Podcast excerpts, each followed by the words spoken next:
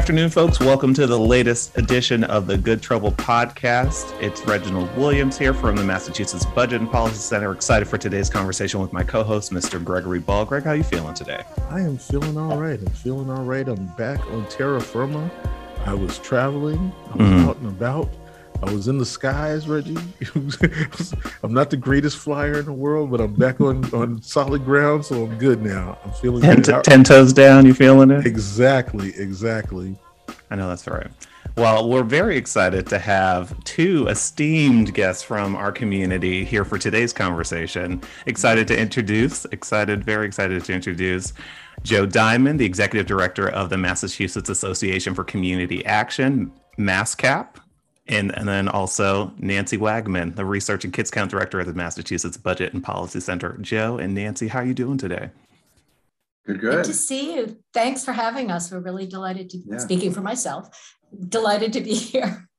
Come on, I have statements. I hear that. Well, I'm very excited, Joe. Can you tell us a little bit about MassCap for listeners who aren't familiar with the great work that you're doing in the community? Sure. MassCap is the association of the 23 federally mandated anti-poverty agencies operating in Massachusetts. There are about 1,000 across the country. Like those other community action agencies, we were created in 1964 as part of the Great Society programs.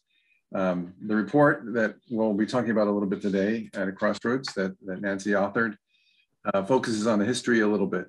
And it's important to note that and we're very proud of that history, by the way. It's important to note that we were created in the same couple-year period when civil rights legislation was passed, voting rights legislation was passed as well. And so it was a time when it became very important and it was a national priority. And I think that priority still exists, but at the time it was a national priority to reduce inequality, to address inequality in all of its forms.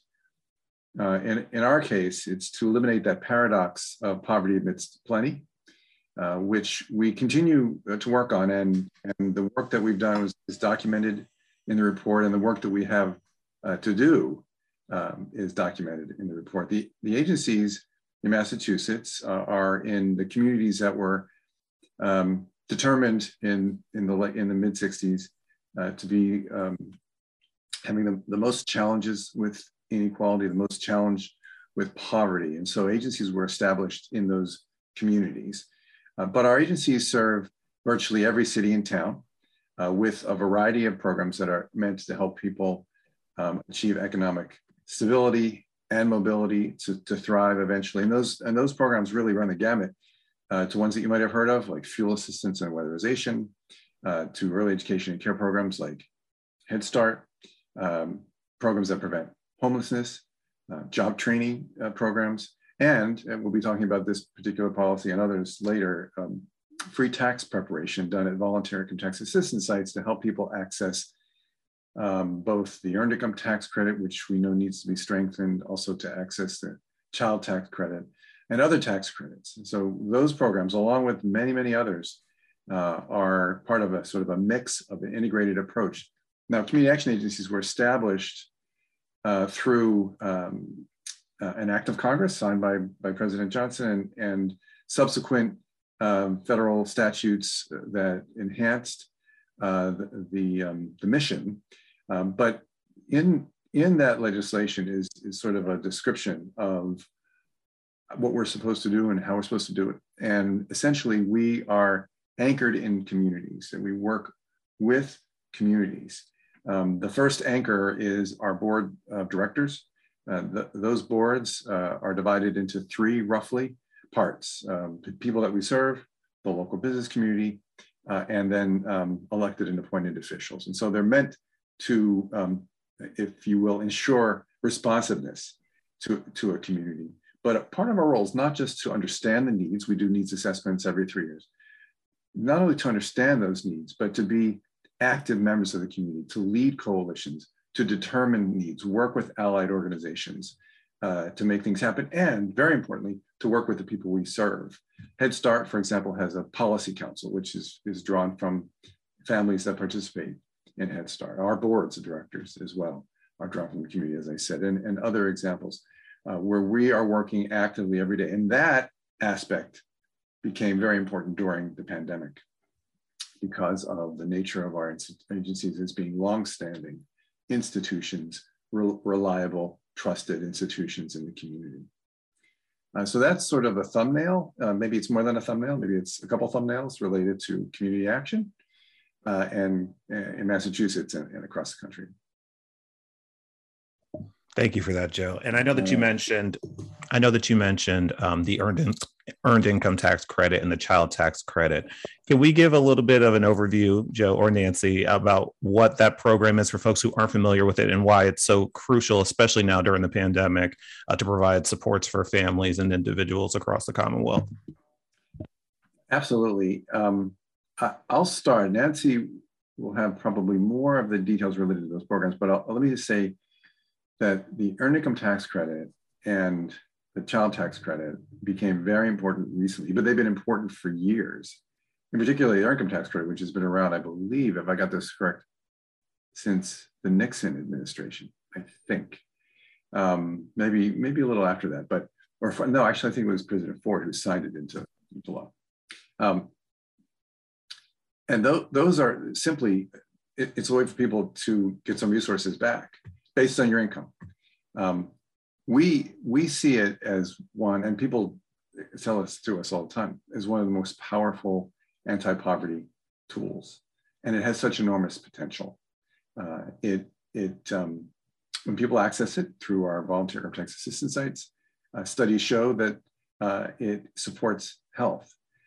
People use the EITC resource along with other resources to cover debts, to pay for car repairs, to establish savings accounts, and essentially have a hopeful future. It encourages work, which is important, and it's something that we know needs to be strengthened because it can really establish a platform for ongoing stability and mobility.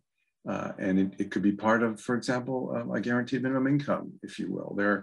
It's got such enormous potential. That potential was recognized by the Massachusetts legislature a few years ago when it doubled the Massachusetts earned income tax credit, which is tied to the federal EITC.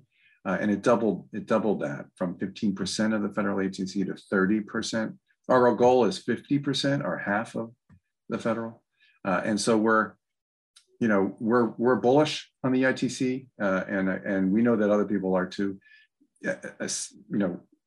Related to that is the fact that the federal government and the state government support volunteer income tax assistance sites operation like never before. That commitment to that network has increased over the years as well. Let me stop there and let Nancy talk more about those two things. Yeah, I'm really glad you you brought up the EITC to talk about, Reggie, because just stepping back half a step, one of our goals in the paper that we wrote on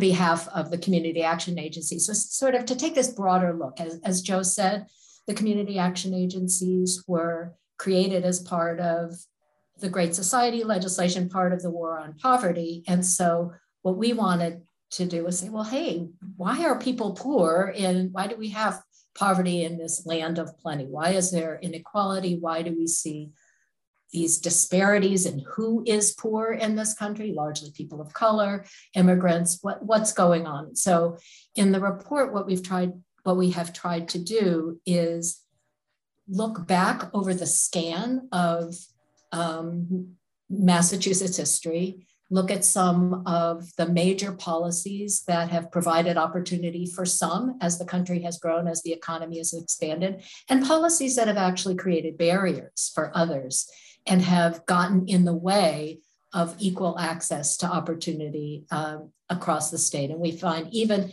we wouldn't have needed a war on poverty in the 60s if the post-World War II expansion, that sort of post-World War II job boom you always hear about, if everybody had access to the opportunities created by the post-World War II boom. And in fact, what we talk about is That economic prosperity in the 50s and 60s was really fantastic for the people for whom it was really fantastic for. But there were people left out or kept back. You know, I know people are familiar with redlining and the kind of residential segregation that cemented into place that kept some people from living in communities where there might be better access to jobs. Unequal access to the GI Bill, which was an incredible federal policy providing access to free or low-cost education, free or low-cost loans to get jobs, which are great opportunities for many families. But in fact, Blacks in our communities were denied access to those opportunities, had unequal access to the GI Bill. There was public housing, there was unequal access to public housing. So a lot of these great opportunities that had been built in this country for some were denied to others. And so when the Great Society was created, it was saying, look, you know, the civil rights movement had been really active in, you know, in the 50s and 60s. And we're saying they're shining a light on how some communities were really left out. So we have these varieties of legislation that were created in the Great Society to try and directly address some of these inequalities and provide greater access to those who've been left out. We could argue about how effective the implementation of all of these laws passed during the Great Society has been. I think we still see inequality. I think we still see inequality by race in this country and in Massachusetts. And those are problems of implementation in many cases, but the community action agencies were created to be right there in the communities to sort of bring opportunity to the communities where they were seated. And so the EITC, as we say, you know, we like to say at Mass Budget that poverty, you know, most poor people are working. So it's not that people do need work, but most people are working. They just need access to well-paying, stable, reliable jobs, you know? And that's one of the things that the EITC does is it's this idea of helping make work pay. So if people are working at low-paid jobs, it helps get some money back in their pockets because not all work pays well enough to help people make a good living in Massachusetts. Other areas that we focus on are poverty is also a result of under-resourced communities. And I know you've talked on this show before about ways that the state and federal partnership, our public resources can be brought into our communities to make sure that every community has equal access to resources. And one of the roles in the report that we've done with the community action agencies is to highlight, you know, geographical disparities as well, where certain parts of our state just, you know, you can see enormous differences in who is poor across Massachusetts.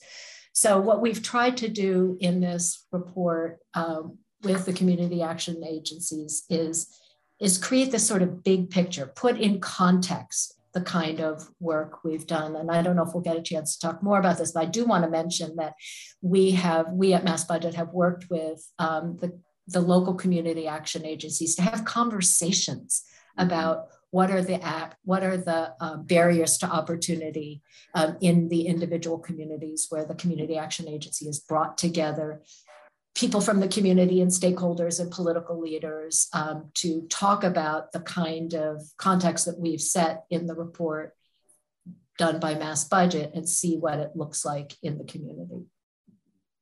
So, as I listen to you talk about your work, the question that jumps out at me, and I think that many people wonder is, in a country where we have so much, like, what are the driving factors that are still allowing us to still have lingering poverty? Like Joe, you talked about the Great Society programs and all that being created, you know, so long ago, and we're still dealing with those problems. What are the main factors that are, you know, keeping people in poverty? Is it a situation like medical bills? Is it particular life instances, or is it just a pattern?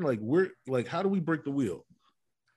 Well, let me respond to that a little and then ask Nancy to expand. But You know, it's a great question. It's something that we often think about and talk about and act on, of course. Let me just say that the report, this report and previous reports have acted as incredibly important context for our work. And that's why Nancy was sort of featured at our forums, our community conversations around the state, 6 or 7 of them. We hope to have more, and joins us when we go to the State House to talk about our priorities, which address those things that you were pointing out, Greg, because we think it's so important. It's incumbent on us to constantly remind and to inspire these important conversations so that we can bring people an understanding of what we perceive as some of the causes that the structural issues, the structural challenges that we know we need to continue to address, and they persist. You know, I think first there's an understanding of the poverty measure, and Nancy spends time in the report talking about the supplemental poverty measure. And for us, it's really important to point out that what we really need to think about is, given economic situation and given low wage work, what does it take to get by? Instead of necessarily hewing to the first poverty measure, let's think about what it takes to get by. And I think that's where the second one comes in, the supplemental comes in. So I think it's the first and of what it really needs, what it means to get by. Second, the dynamic that Nancy describes in the report has to do with the fact that as productivity increased, wages since the late 1970s have not increased, at least for low wage and mid-income. It's more than quadrupled for upper income, but not for low income and middle income. And that's the driving factor in poverty. So the story of poverty is, and I'm almost quoting Nancy verbatim, the story of poverty is a story of low wage work. And that's so critical. So that's a structural challenge that we continue to need to work on. And we need to work on that with employers and with government. And that's why programs like EITC and the minimum wage and other programs sort of recognize the fact that many people are just not making enough to get by, despite the fact they're working more than 40 hours, they're working 2 jobs. So I think that's a big part of it. I think racism is a structural problem that we need to continue to address. I think that drives this, as Nancy described in the report as well. And then also, and again, the way Nancy put it, the way the programs are created and the way they're implemented does not always sync up with what you think should be the case, or because, you know, it's sort of this very movable feast in terms of the way that programs are graded or adjusted or how they evolve. And sometimes you face challenges like the cliff effect, where, you know, with all the best intentions, at a certain eligibility level, the programs stop or the benefits cease. But that can represent sort of a cliff for people. They're, you know, you're doing early education and care, subsidized early education and care, or the earned income tax credit, or other things. And all of a sudden that stops. And so that's an ongoing conversation. I think it's those 3 things. How do you, and for that one in particular, how do you make it less cliff and more like a hill? Intentionally, you know, consciously. So these questions, these issues, understanding that what we do has reduced poverty in at least in half, if these programs didn't exist. But this all will be part of, and more will be part of, the Commission on Poverty, which was just created. And again, Nancy's report at a crossroads will provide context for the research and the study that this commission, we look forward to participating in, will do, chaired by Representative Decker on the House side and Senator Jalen on the Senate side. It was just passed in the last budget, and it has a term of this current calendar year. We are hoping that that be extended, but we're looking forward to being able, again, as part of our mission, to have this conversation, to constantly keep it in the forefront, because we really do need to talk about how do you address poverty, because it really, in the end, the greater a gap between rich and poor, the more unstable a society is. And the reaction challenges posed by COVID, I think were a lesson, as Nancy addresses in the report, in terms of how we can join together. It's a matter of make those policies and keep them going. And that's the other question. How do you sustain this? We can talk about that in a second. But Nancy, please elaborate. Yeah. So, so one thing I do want to say, I was delighted to hear Joe talk about actually what's one of a chart that's in our report, because, you know, I'm from Mass Budget. I love charts and graphs. And so I love to explain them. But one of the things that Joe is referring to is that, in fact, and just to be clear, you know, all of these barriers or obstacles, these are policy choices. You know, it is a policy choice to create a barrier. It is a policy choice to allow a barrier that exists to persist. And so when we see that the economy is growing, but wages, as Joe was just mentioning, stopped. You know, as the way I described it is, you know, the economy is growing fine, but wait, that growth stopped going into people's pockets. Right. It used to be that the growth in the economy sort of went into people went into the workers' pockets, you know, sort of the benefits of that growth showed up in increased wages. That stopped. That relationship broke in about the mid-70s. And it's an example of, we might have had, you know, the Great Society might have created federal agencies to support workers. You know, the Department of Labor had support for unions and for workers. In the 70s, those agencies were starved of resources, so that all of a sudden the kind of federal oversight and support for workers and the role of unions in the workforce got cut back. And so when you don't have that sort of regulatory support for those, that kind of oversight, even though you have a law in place, if you don't fund it, it can't do its job. And so those were the kinds of changes, the federal minimum wage over the years. I mean, we have a state minimum wage, thank goodness, in Massachusetts, still may not be high enough, but the federal minimum wage has not kept up with inflation over the past decades. So in places where people are paid minimum wage, it's not a living wage anymore. And so you can have a lot, the economy's doing fine. You know, there are some people who are making a lot of money, but it's not low and middle wage workers. And even in Massachusetts, even with our better state minimum wage, a lot of low wage work is sort of tagged to what the minimum, the salary levels are tagged to what the minimum wage is. And when the minimum wage isn't really keeping up with the cost of living, people in lower and moderately paid jobs just don't make enough to kind of keep up with the cost of everything. Mm-hmm. So I just wanted to sort of amplify what Joe said about that, to point out that the implementation of the protections we might have really, really matters. The other point I want to emphasize that Joe made is about what we know about a lot of these programs that were created during the war on poverty or expanded during the war on poverty, like the EITC, like SNAP, like fuel assistance, like housing supports, like school meals, all of those kinds of supports. We know, in fact, because we can prove it, that those programs work. They have worked. When you use this supplemental poverty measure, which is just another way of measuring poverty, which is actually a sort of a more sophisticated and nuanced way of measuring poverty than the official poverty measure, it documents that these programs in Massachusetts have cut poverty in half for people overall, for kids. Those programs keep hundreds of thousands of people out of poverty.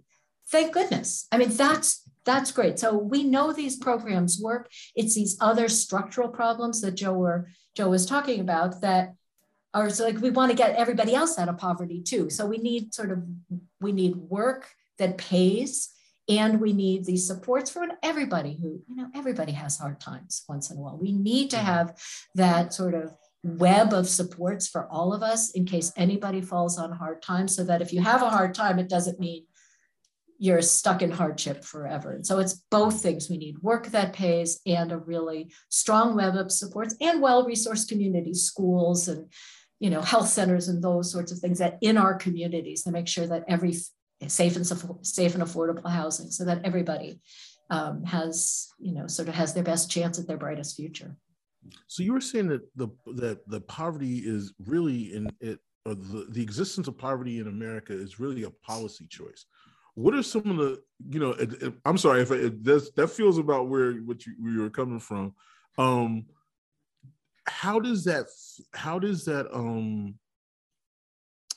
are some of the things that we can do in policy to change that? What are some of the policy choices that we can make from your research and from your work, Joe and Nancy? What are some of the things that we could do? What are some of the choices that we can make that could change that? Because it feels like, to me, maybe if a few people give up a little bit, we'll all be okay. And it doesn't, you know what I mean? That, like, it doesn't seem like it would take too much for all of us to be all right. You know, I'm not saying everybody's driving around with Lamborghinis, though that would be cool. But if not, you know, what is the happy medium for us? I think there's so many levels to that question. And let me start with one. I think it's, and this is that we've actually made progress lately, I think because of the crisis, with our friends in industry and different sectors in terms of employers, recognizing that it's very important to have a partnership with agencies like ours and with Mass Budget, so that together we can recognize the importance of supporting workers. And I think that waxes and wanes, you know, the economy and how things are going. But I think that partnership is important. On one side of it are the structural challenges we talked about in terms of wages, et cetera. But the other side of it is a continued investment in the programs that work. And, you know, so we have, we've got a set of policy priorities that MassCap actively works on. There are a variety of policy priorities that other folks work on, and we join with them. But the ones that we work on have to do with strengthening, as we talked about before, strengthening the human services infrastructure. There's a line item that supports community action agencies. And so we're hoping that it continues, because we see that infrastructure that is not just community action agencies, but other CBOs, is so critical to these supports. Because until we get to that point, Greg, where people are earning enough, we're always going to need, I think, supports from folks who are having just challenges, sort of bad luck. But until we get to that point, I think these programs are really important. So along with this infrastructure piece, supporting the community action agency line item, we also are supporting resources that would really strengthen the early education and care system, which is struggling and took such a hit during COVID, to support the salaries for early education and care workers. That would go a long way in terms of low-wage workers, but also would stabilize the system and improve quality, which has an impact for generations. The other activity that we're supporting in the budget is strengthening, again, this goes to the wage piece, strengthening the voluntary assistance sites that allow for free tax prep for thousands and thousands of people across the Commonwealth, across the country. Again, that supports the fact that there is this wage gap, and that addresses the wage gap. Now, maybe Nancy can address what is a more organic and better approach to addressing the wage gap. But that right now, we think that's really a critical approach. And then finally, something that we're working on currently now with legislators is support for fuel assistance, again, which is a basic support program, but it speaks to the fact that in this country, nobody should have to worry about being cold and unhealthy and unstable in their home. And so, and the state has responded over the years. It's real partnership when there is a need for more fuel assistance to supplement the federal amount. We ask, with research and details, for some state money. And so we're working with them now on the possibility of state money, you know, soon, to help in particular people who eat with oil, who aren't protected by a moratorium on shutoff. And so those are the priorities that we have, and so that's sort of one side of the answer, Greg. It's to support these programs that we know work and allow us to improve them through resources and through design, But then there's the other side of it, which is the structural piece. And I'm thinking Nancy might be able to address that. Mm-hmm. Yeah, so thanks, Joe. And I want to go back to something you had mentioned before, where you talked about how COVID has sort of, I think, forced everybody to look at things in a new light. And it was not an accident that we referred to this as, you know, at a crossroads caused by COVID. And I think that in a very short period of time, a lot of people started hearing about structural racism and a racial reckoning. A lot of people were experiencing a global pandemic and a health crisis and all of the inequities in life experiences that the pandemic made bare very, very quickly. And the economic downturn that was brief, but really, really profound.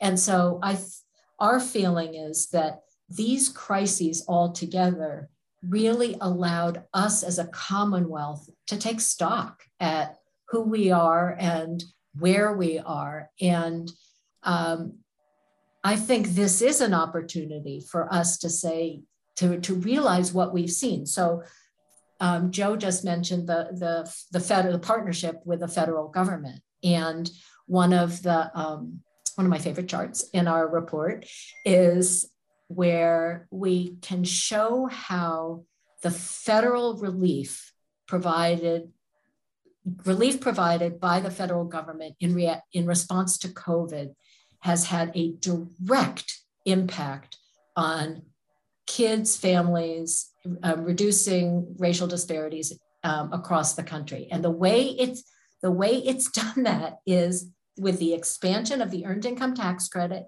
and the extension of the child tax credit, the federal child tax credit, and which was distributed to families on a month-by-month basis. And you can document how month by month, looking at poverty on a monthly level, you can see how poverty is cut in half by those two federal supports. It's kind of amazing, actually, that those two supports cut poverty in half on a month when you look at monthly poverty statistics. And what this is telling us, first of all, is that the federal and state partnership is an important tool that we can talk about and think about. And putting money in people's pockets actually matters and makes a big difference. We highlight a handful of basic income programs. There's one, it started in Stockton in California, but in Chelsea, there's a program called Chelsea Eats. There's the Cambridge Recurring Income for Success and Empowerment, the RISE program, and Lynn has their Family Health Project. These are 3 Massachusetts projects, just little small experiments, taking some of the, in some cases, taking this kind of federal COVID relief that has come to the town and said, let's see what happens if we do just put some money into poor people's pockets and see what happens. And the results have been really interesting and illuminating. First of all, people are spending the money on basic necessities. Yeah. I mean, a very thorough study of the Chelsea experiment has found that the people know where they need the money the most. You know, maybe one month they need it more for food and another month they need it to help with rent. But people have these are programs that let people spend the money as each family needs it. You know, it's not money that has to be spent on one thing or another. And these are really successful examples. And there is talk about how an extension of the Earned Income Tax Credit could better mimic that kind of a program to really expand who might be eligible for it and how, and what I really like from the federal example is what happens when that kind of EITC money is distributed. Let's say we're distributed month by month rather than all in one lump sum, you know, when you get your tax refund. So there are lessons we can learn from things that are working that I think are really exciting. And, you know, COVID put a lot of federal money into the state's into the state's economy, first of all, to save our state economy during the economic downturn, but also there's money that that could be available to be really targeted to the communities hardest hit. And there's, I think there's opportunity for creative thinking about that. And I will say something else to answer your question more directly, Greg, about are there ways, given inequality, that we could help, that we could use our money to help address inequality. And in fact, you may be familiar with the Fair Share Amendment, which will be on the ballot in November, which would add a 4 percentage point increase on the personal income tax on the first dollar of your second million. So you don't pay it until you started earning your second million. And that additional money would be a couple $2 billion each year that would go into the state budget that could be directed to early education. As Joe was saying, at our K-12 schools, we know, and we talk about in our report about, there's been a lot of discussion of the mental health crisis for kids in schools. There's, this money could be used to help support better supports for kids in schools. It could help with reduce debt for our young adults who are trying to complete a higher education. So there's, as well as transit and keeping our roads and bridges safe. So that's one place where we could better equalize, right side up our tax system, ask our very few, it's 7 out of 1,000 of our tax paying households would be subject to the Fair Share Amendment. Ask those few people to pay just a little bit more. As I say, it's just, it's 4 cents more on the first dollar of their second million, and to help fund some of these things that we're talking about. Well, then, so it's interesting. You talked about that extra money that was given out, and nobody went out and got a diamond ring. No one bought, no one bought any cars. And I think that many times that is the narrative that certain folks like to push out, that if you give poor people money, that there'll be abuse and those things will go on. And I wonder, when you give people in poverty money, they spend it on things they need. Yeah. It just seems as simple as that. They spend it on things they need. And then the thing that's amazing is that they have to buy those things from people who have already got infrastructure and have got money and are rich. So the money comes back to you anyway. Right. Right. And in fact, the federal government has put about $115 billion into the state economy, mm-hmm. With COVID relief. And that money is going, if you increase money for food assistance, for SNAP, who's getting that money? It's the grocery stores, the people who run the corner markets. That's where the money's getting spent. So this kind of money has this, sort of this ripple effect. It multiplies in the economic benefits multiply in our communities. Absolutely. Look, as we know, people who are living paycheck to paycheck, you know what that means? They are spending every penny of their paychecks in their communities. So it's right. Really good for the communities to make sure that people have enough money in their pockets so that they can spend it. It's an interesting point you make about the ripple effect, and your point, Greg, too. We all make economic decisions, and that's really what's going on when these resources come into a community. People think about it. By the way, it's much harder to live on a limited income than otherwise, and so that's something that people, I think, need to be reminded of, and it's an achievement to do it. The EITC is an important program because of that ripple effect. There's a very old movie, and I can't quote it correctly, but $100 that goes to the grocer, then that same $100 goes to the dry cleaner because the grocer's paying his bill, and then the dry cleaner pays the water company. And then, so it's that kind of overly simplified concept. For every dollar we found from research done by Children's Health Watch at Boston Medical Center, $1.44 is the ripple effect in a community. The earned income tax credit comes back to the community. It's like a mini stimulus package, if you will, honestly. And so that, that program itself, I think is illustrative of what we're talking about. And the original point that you were making about, or Nancy was making, about how we learned that when there's sort of clarity and will and an investment, that the results are entirely positive. And the further question about the investment that the federal government has made and that continues to make, at least this fiscal year and into next fiscal year, is how do agencies like community action agencies and others work with state government and with federal government to kind of not only maintain the resource, you know, it's not really possible to maintain it at that same level, but also to really embrace and carry forward those lessons about what works. And so that's part of what we're doing. That's why this report is so important, because that's a point that's very strongly made in the report and can't be lost in our discussions. So one of the areas that we want to make sure that we can maintain enthusiasm about is the earned income tax credit, because of how effective it is, and the enhanced CTC, child tax credit, how effective that has been. And so we continue to talk about how we can partner to sustain, in some way, the resource, but more importantly, the design, the program design and the additions. It feels like that ripple effect is kind of at the root of getting people to understand the importance of your work. Just because, I know with mass budget, you're explaining to people the policies and why the policy means something. And I think that most people are looking for what's in it for them.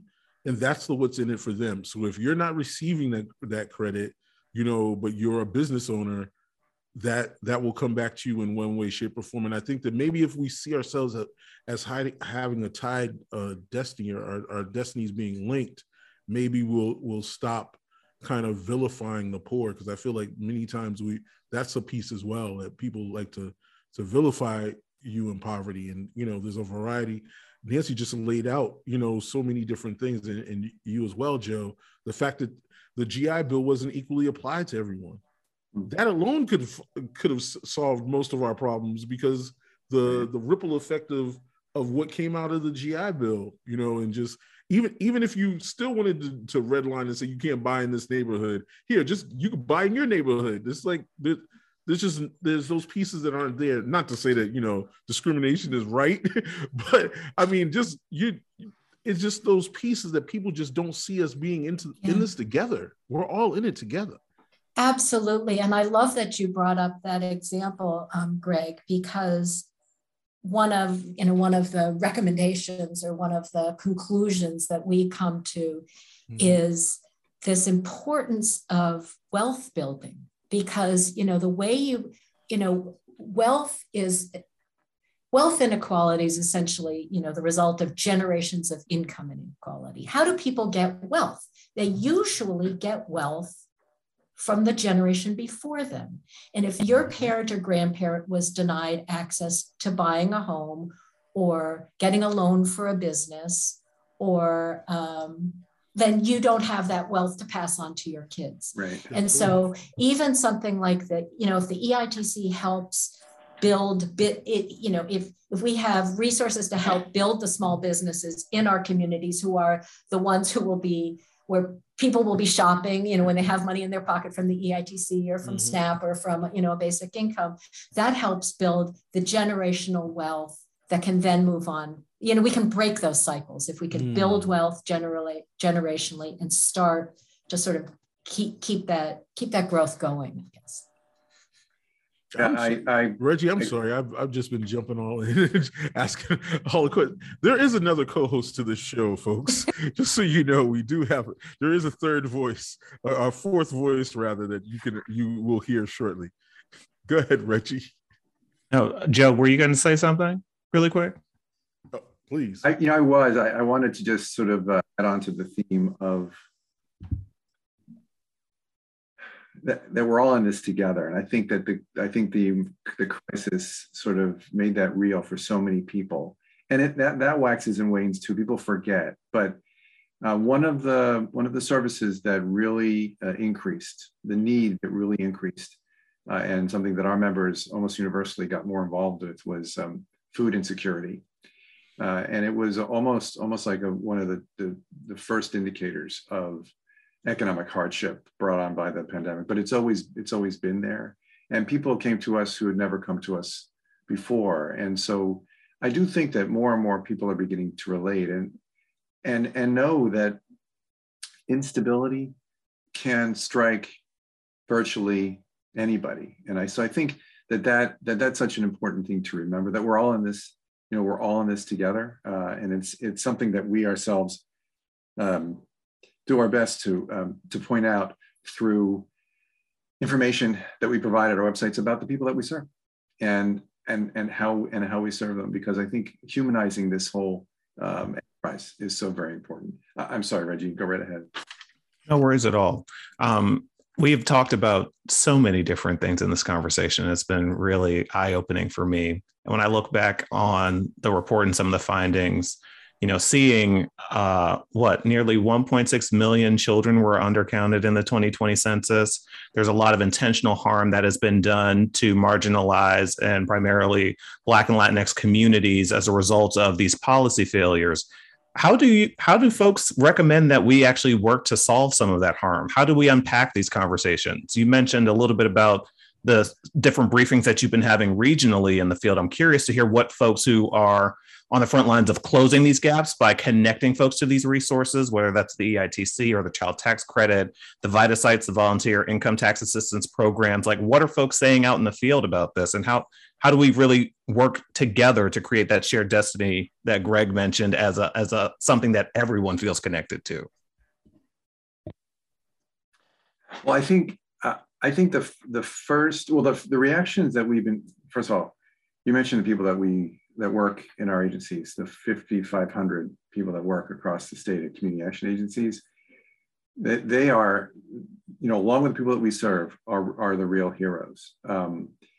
And I think that they, in a very sort of deep and acute sense, share that common bond of responding to a crisis. They've endured so very much. And many of the folks in our network and in networks across the state are our first responders in some sense. Because like folks who work in hospitals and medical settings, many of our folks were at work every day, whether it was in shelters, whether it was at early education care centers, or even making sure that the agencies, the fiscal offices were there as well at our agencies. And so I just want to point that out first and foremost, because we don't say that enough to the people that work in our agencies, that what they did was heroic. And in some sense, and so we've tried our best to make sure that we're never going to go back to full-time everybody at work, I don't think, anymore. But we do know that agencies, we are always going to have people right there on the job working every day with people that we serve. What have they said to us about what's important? And this is sort of a, if you will, a term that people use when we're talking amongst ourselves, case management, making sure that even more than we had perhaps before, understanding and getting to know the people that we serve. That became sort of a theme in our conversations, that making sure that we have those connections with the people that we serve. And I think it did have to do with the fact that more and more people can relate to the challenges and the suffering that ensued during the pandemic. And then the other aspect of this that we've heard from the people that we serve, or people that we work with in our agencies, our staff, is how very important it was to work so closely with state and federal agencies to make adjustments almost on the fly in terms of implementation, changing certain regulations or rules, so that we could be as effective as possible. So that aspect of the crisis where people came together and improvised a little bit in terms of program design. That's what we've heard. That was a breath of fresh air, and the people that we work with in our agencies, our staff, are looking forward to that, the spirit of that, if not the practice of that continuing. Yeah, I want to just really lift up a part of what Joe just said there, because I think it's such a good example of when, you know, the communities affected know what the communities need. Right. And, you know, that was an example of sort of in this time of crisis, you know, we're sort of scrambling to try and figure out what to do. And the community saying, well, this is how we think we need to do it. This is what we need. And I think that that's, those of us who are sitting and writing reports about things always need to be lifting up, centering, and really listening to the voices of the people in the community, the voices in the community. People know what they need, just like with the you know, you were saying, Greg, about those guaranteed income pilots. People know what they need to spend their money on. And, you know, communities know what's missing and often have the best ideas about what the next step is. And I just think it's the extent to which policymakers at the local, the state, the federal level, listen to the voices in the community. I think the answers are there. We're better at providing information to the people that we serve, and also getting better and better at having a two-way conversation with the people that we serve. We receive phone calls across the network every day. And what I'm hoping, or I'm looking forward to, let's say, is working on the commission. And I know that one of the priorities of the two chair people of the commission is to hear from the people that we all serve, and to make that a really important aspect of information about how we can improve what we do. And so that's, you know, I encourage anybody who's listening to reach out to us if there are ideas about this, or if there are needs that we can address. But I do believe that back and forth, that conversation, that dialogue is so critical. And let me also say that I love working with Nancy and listening to Nancy.